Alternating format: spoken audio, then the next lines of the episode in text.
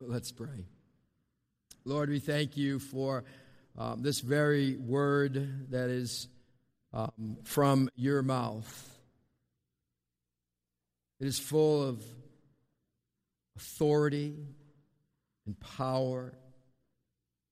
It has the ability to change us from the inside out. When we listen and we obey and we allow it to accomplish what it is you want to accomplish in our lives. Speak to us this morning from your word, O oh God. Help us to have uh, attentive ears, a willing spirit, that we'd put into practice quickly so we do not forget what it is we heard this morning. For your glory and by your enablement, we pray in Jesus' name. Amen. Back in 2001, people in London were asked to choose their ideal dinner party guest. And the majority of people picked Winston Churchill. Winston Churchill certainly was known for his wit and his bluntness. The story is told of on one occasion, a, a crabby lady got on a, one of the smoking seats on an open car in the subway. Next to her was Winston Churchill smoking his cigar. The lady fussed and wriggled and grew angrier and angrier and, and finally couldn't stand it any longer. And she looked at Churchill scornfully and she said to him, Sir, if I were your wife, I'd put poison in your coffee. And Winston Churchill replied, Ma'am, if I were your husband, I'd drink it. Zinger. He was indeed given to some great comebacks. When a member of the parliament said to him, Mr. Churchill, must you fall asleep while I'm speaking? And Churchill replied, No, it's purely voluntary. Whether one liked or, or, or, disliked Churchill, he certainly had a way of kind of stirring things up. Well, in the book, Dinner with Churchill, author Cita Stelzer has this to say about the unorthodox and, and entertaining Churchill who, who loved to do negotiating over meals. And she says this. She says, at breakfasts, luncheons, picnics, and dinners, Churchill never conformed to the Regency rules regarding the banning of politics as a proper conversational topic over meals. Instead, he would turn meal times into information exchange seminars, international summits, intelligence gathering operations, gossip fests, speech practice sessions, and even semi theatrical performances.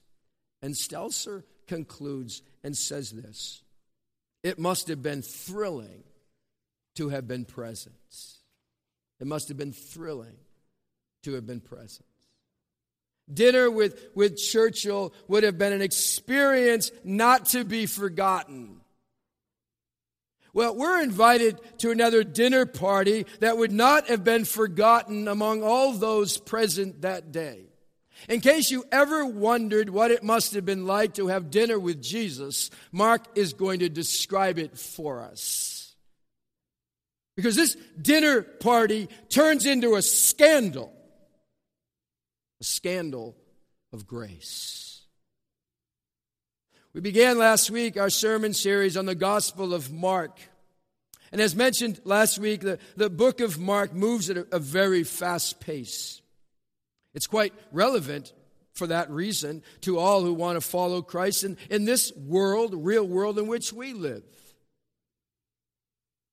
It ties directly to our mission as a church of, of making disciples as we answer what does a disciple of Christ, a follower of Christ, look like?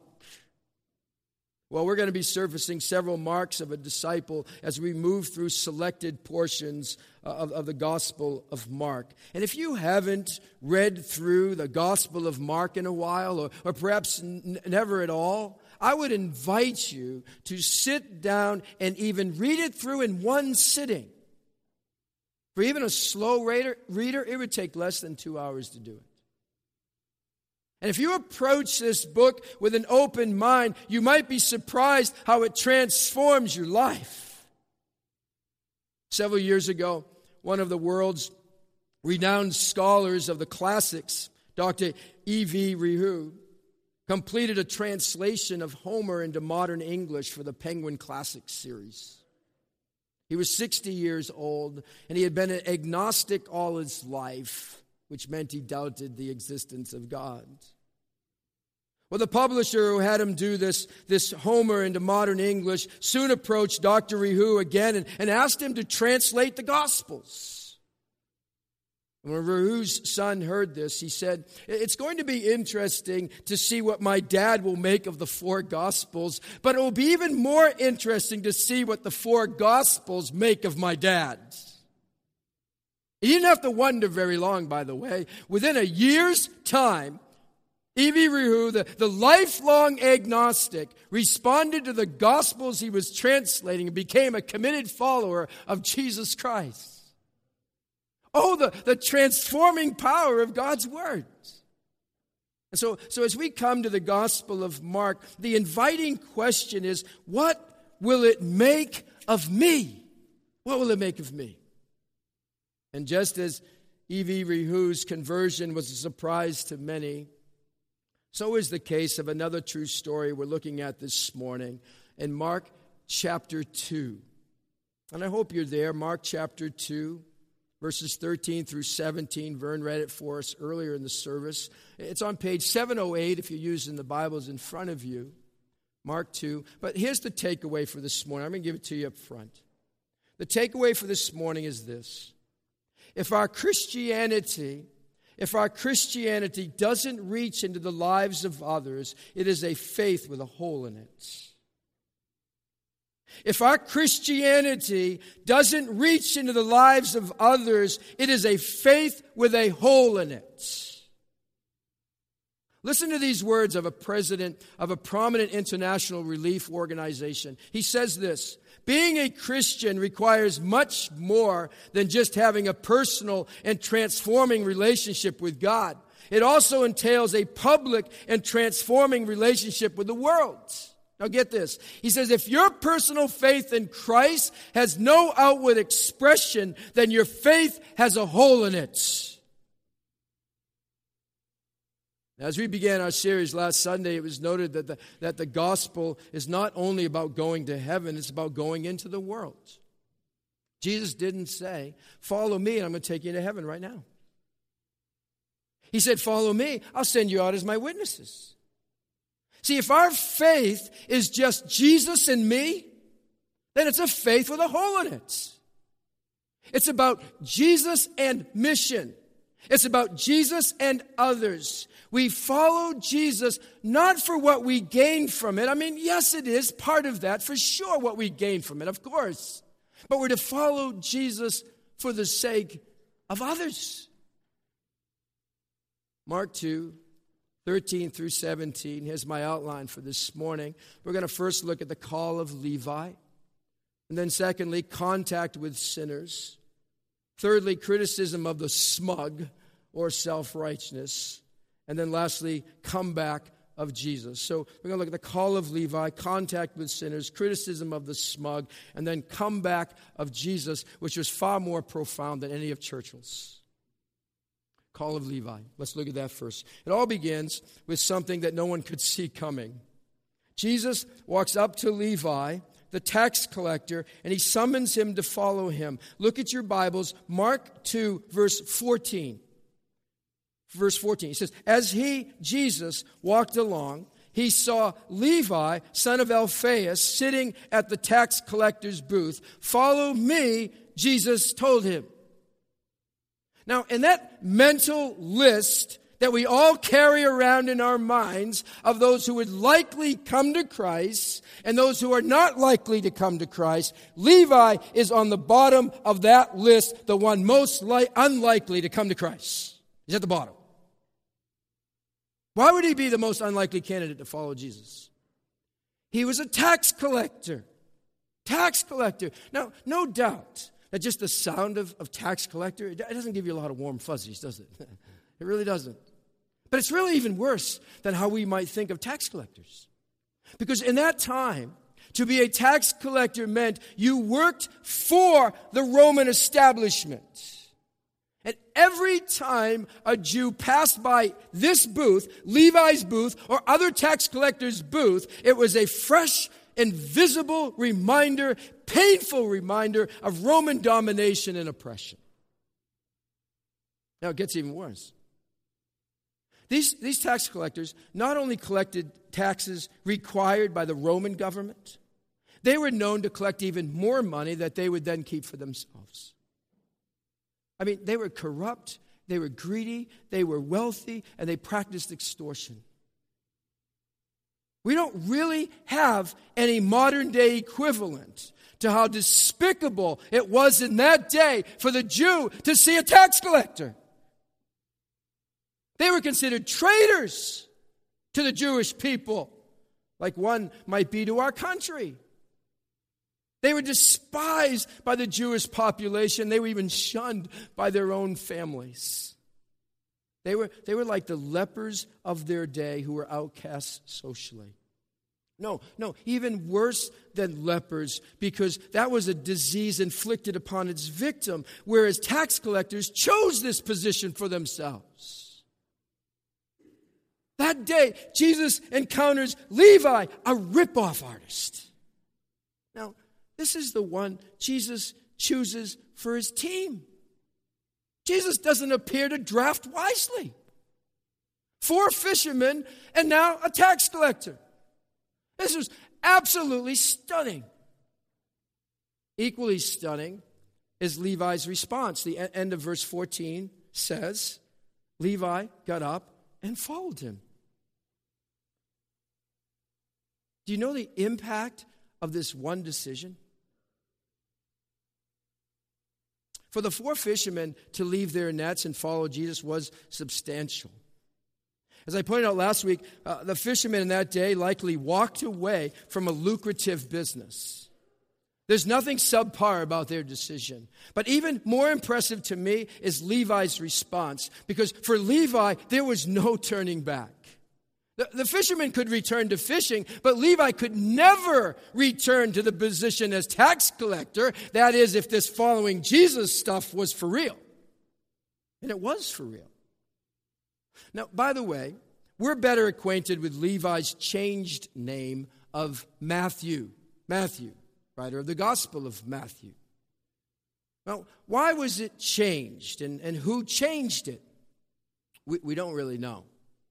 But the name Matthew meant, interestingly enough, gift of God. God did make a beautiful thing of his life as he went from Levi, the rip off artist, to Matthew, the gift of God. It's the same kind of change God wants to make in, in our lives. Remember all this pain? I wonder if I'll ever find my way. We saw we heard at the beginning in the video. I wonder if my life could really change it all. Oh, you make beautiful things. You make beautiful things out of the dust. You make beautiful things. You make beautiful things out of us. I hope we believe that. Because whatever you once were known for, He can beautifully change all of that by answering the call of God on your life. There's a legend from the sheep counties of, of England tells of centuries ago that, that two men were arrested and convicted for stealing sheep. Stealing sheep. And the magistrate sent them to prison for several years and decreed that the letter S, the letter S should be burned into their foreheads with a hot iron. He determined that no one should ever forget their crime. Well, when the jail terms were ended, one of the two left the area and was never heard from again. But the second man, he, he, he became greatly sorry for his thievery and stealing sheep. And, and having met Jesus, he dedicated his life to God and he, he chose to remain in the community and offer himself in service to the people. And as the years passed, everyone noticed the genuine changes in this man's life. He freely gave to others to aid them in their sickness and their family crises, their, their difficulties in their work. Soon, no one remembered or spoke about his, his earlier crime of, of sheep stealing. They spake, spoke only of all he had given them out of a changed heart of grace and love. Well, the legend concludes with a conversation of two small boys, because of their young age, knew nothing of the past. Seeing the now aged man pass by, one boy asked the other, Why do you think he has an S on his forehead? Why does he have that S on his forehead? I'm not sure, the second boy replied, but from what my mom says about him, I think it must mean saint. Saint. That's it. The genius of the gospel is that no matter how badly you have blown it, no matter what you've done in the past, you are reachable and restorable by God's grace. And no matter what letter you feel you carry around for all to see, God in Jesus Christ can make you new, a saint who finds righteousness in Christ. Because no one's beyond his reach. We invite him in. Will you view others with a big S on their chest as possible candidates to be reached by the God who specializes in doing the spectacular. The call of Levi. The call of Levi. Secondly, contact with sinners. That gets real interesting here as we go through this. Contact with sinners. Levi's change was so dramatic and so genuine, he did what he knew to do. He threw a party. You see, when one is truly changed by Christ, you don't simply add Jesus to all of your activities, He changes those activities. One commentator on this section of Scripture says the call and response of these fishermen and now Levi should shatter our comfortable world of middle class discipleship. Disciples are not simply those who fill the pews at worship, attend an occasional Bible study, and offer to help out in the work of the church now and then. Now, get this. He says, when one is hooked by Jesus, one's whole life and purpose are transformed. See, if it isn't that, there's a hole in our faith. What does a disciple look like? Well, it means to radically reorient your life around Jesus and his work in the world. A mark of disciple is involvement, contact with messy, difficult, lost people who need the touch of Jesus on their life. Verse 15 says, While Jesus was having dinner at Levi's house, many tax collectors and sinners were eating with him. We need to slow down there. Tax collectors and sinners were eating with him and his disciples, for there were many who followed him. Now, Luke's account of, the, of this same story, he speaks of this being a banquet and that all were reclining. Now, that may not mean much to us, but when they, when they would speak of, of them reclining, it was the posture for a long, relaxed meal. They were going to hang out for a while. And this thing was a feast, by the way. Well, who was there? Well, considering Levi's lifestyle prior to, prior to meeting Jesus, who's he going to invite? Who were the kind of people a guy like Levi would be hanging out with? Other tax collectors and those considered sinners, unclean, misfits, the kind of people, quite honestly, we like to label. The kind of people we brand with a letter. See him over there. He's divorced. Oh, that family? Three different dads. She, she's trouble. Fill it in. True story is told of a man who ministered to the down and out people in the city of Chicago. On one occasion, he encountered a prostitute who was in wretched straits, homeless, her health failing, and she was unable to even buy food for her two year old daughter. Her eyes were, were filled with tears as she confessed how she even put her own two year old daughter at risk as she did whatever she could to support her drug habits. This man could, could hardly bear hearing the sordid details of her story. He just sat there in silence, not really knowing what to say to her. But last, he, he spoke up and, and he asked her if she had ever thought of going to church for help. A look of astonishment crossed her face, and she replied, Church? Why would I ever go there? They just make me feel even worse than I already do. How did Jesus, the sinless, perfect God man, attract the notoriously imperfect? Why did the down and out of his day flock to Jesus? And I ask, do they still feel welcomed among his followers? What is keeping us from following in his steps today? I mean, what would it take for the church, God's people, to become that place where tax collectors and prostitutes and, and all those people, rough around the edges type people, would feel welcomed? Jesus is intentionally having dinner with a bunch of non religious, talk of the town kind of people, some who everyone loved to hate. As it's been said, if you wish to communicate the truth of Scripture, it's essential that you identify with the subject. We see here why Jesus went to parties.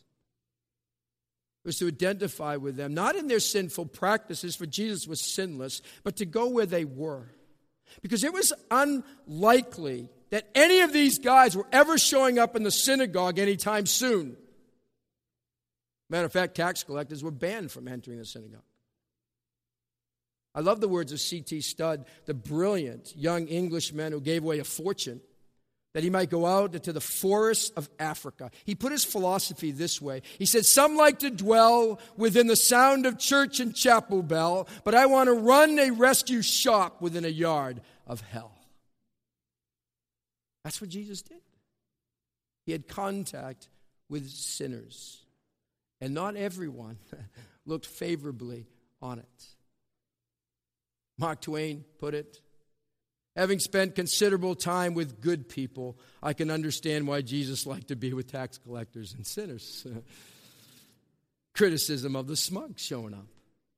Criticism of the smug. Look at verse 16. I want you to follow along. Verse 16. When the teachers of the law, who were Pharisees, saw him eating with the sinners and tax collectors. Now, you probably know how this is going to end, even if you never read it before. These self righteous Pharisees are always dogging Jesus. Now, I ask, why are they even at this party? I'm not sure why they're even there. I doubt very much that Levi invited them. He didn't hang out with them, they weren't in his contact list. Well, you know they're there because they're the sin police, and they showed up. And there they are. Now, it's a good thing they're there, really, because what's going on here is scandalous.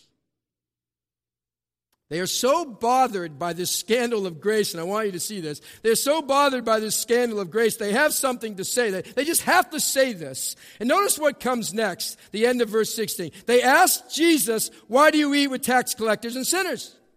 Wait a minute. Is that what your Bible says? Is that how all this came down? Not exactly.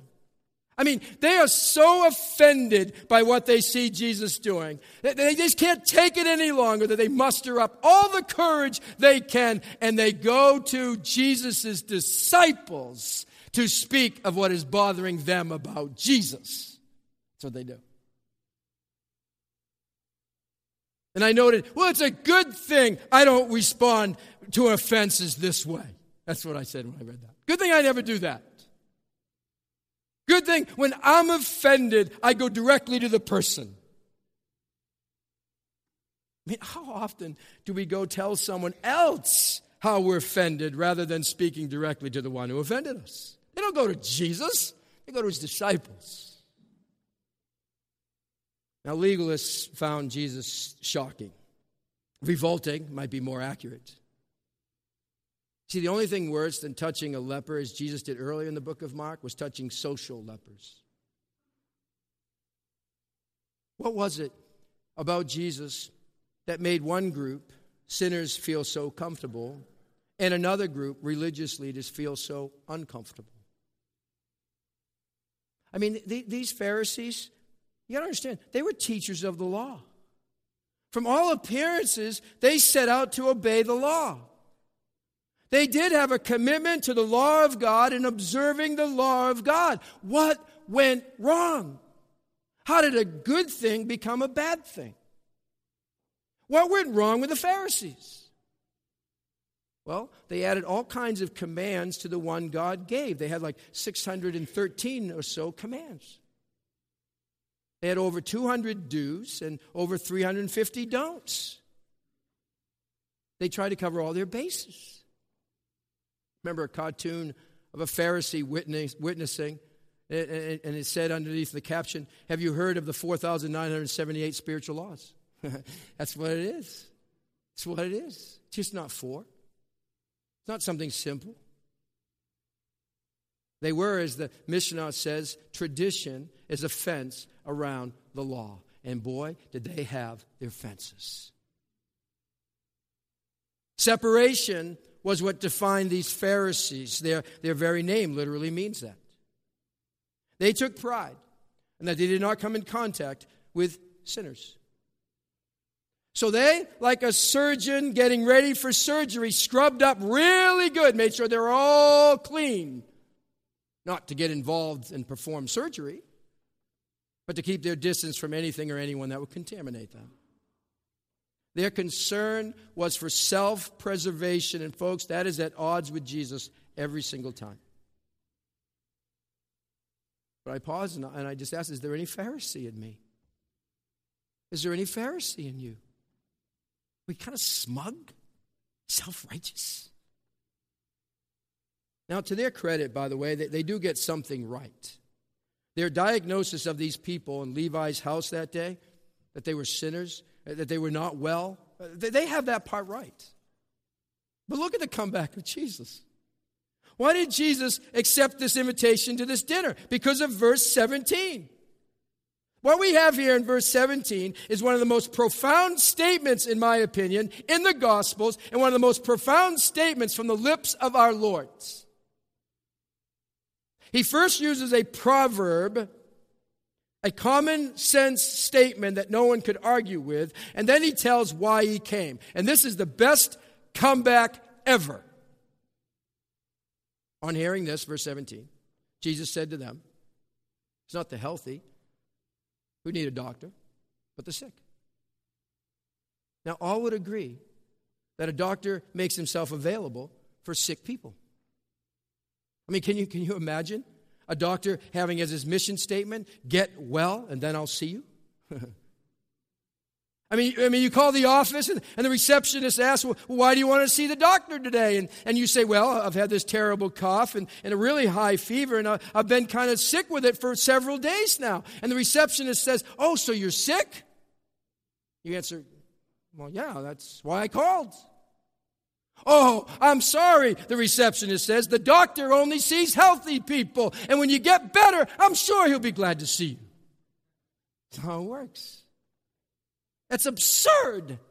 Doctors have contact with sick people. Jesus didn't go to those who viewed themselves as healthy, he went to those who weren't well spiritually. Because you see, we're not well. We're not well.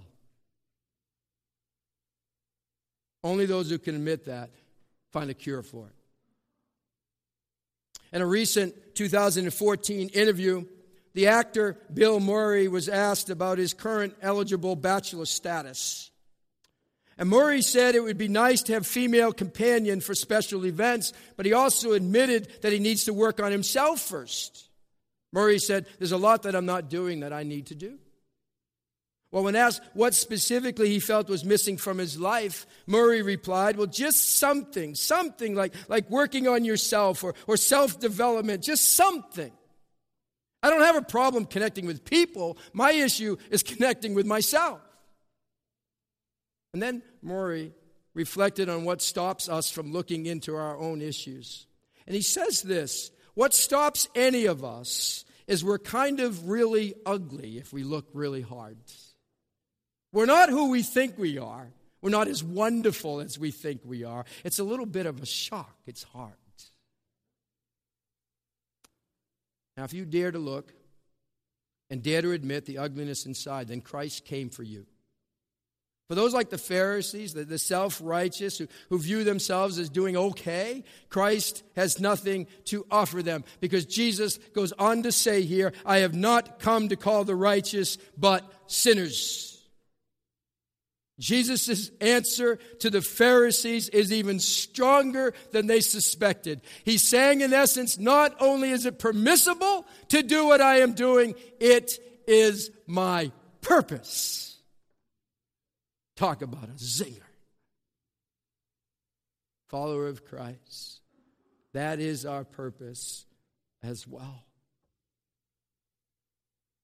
If our Christianity doesn't reach in the lives of others, it's a faith with a hole in it.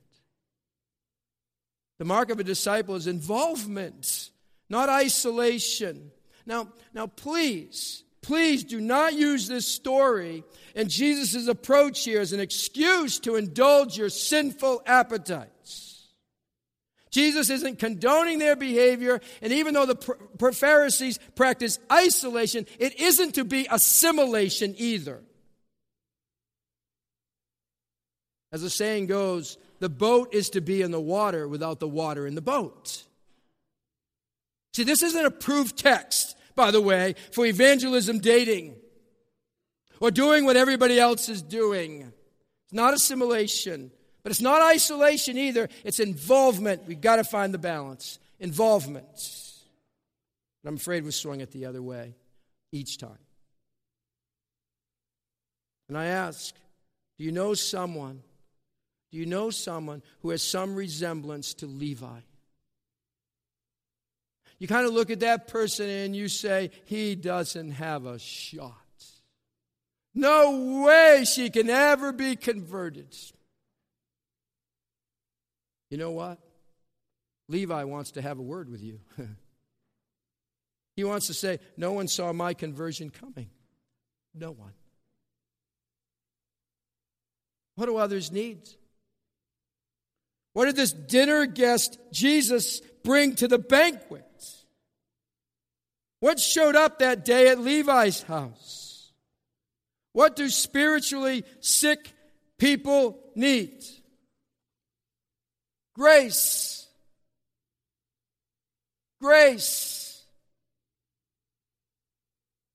One night, many years ago, in London's Wembley Stadium, Several musical groups, mostly rock bands, gathered in celebration of renewed freedom in South Africa. This was many years ago. But for 12 hours, Dire Straits and Guns N' Roses, George Michael, and other rock artists have been blasting the crowd, which was increasingly blitzed in other ways as well. But for whatever reason, the concert's organizers had invited the opera singer Jessye Norman to be the final act. Well, the time comes for Jessye Norman to sing. A single circle of light follows her as she strolls on stage. No backup bands, no musical instruments, just Jessye. The crowd begins to stir restless. Few recognize the opera diva. A voice in the crowd cries out, More Guns and Roses! And others take up the cry. The scene's getting ugly alone, a cappella, Jessye Norman begins to sing very slowly Amazing Grace, how sweet the sound that saved a wretch like me. And a remarkable thing happens in Wembley Stadium that night. 70,000 raucous fans fall silent before our aria of grace. And by the time Norman reaches the second verse, "Twas grace that taught my heart to fear, and grace my fears relieved. The soprano had the crowd in her hands. And by the time she reaches the third verse, several thousand fans are singing along, digging far back in nearly lost memories for words they heard long ago. And then the fourth verse. Through many dangers, toils, and snares, she sings, I have already come. Tis grace that brought me safe thus far, and grace will lead me home. Hearing and singing those words, tens of thousands of people experienced God's peace that night over the whole place. What happened that night at Wembley Stadium? When grace descends, the world falls silent before it. The world craves grace, it thirsts for it.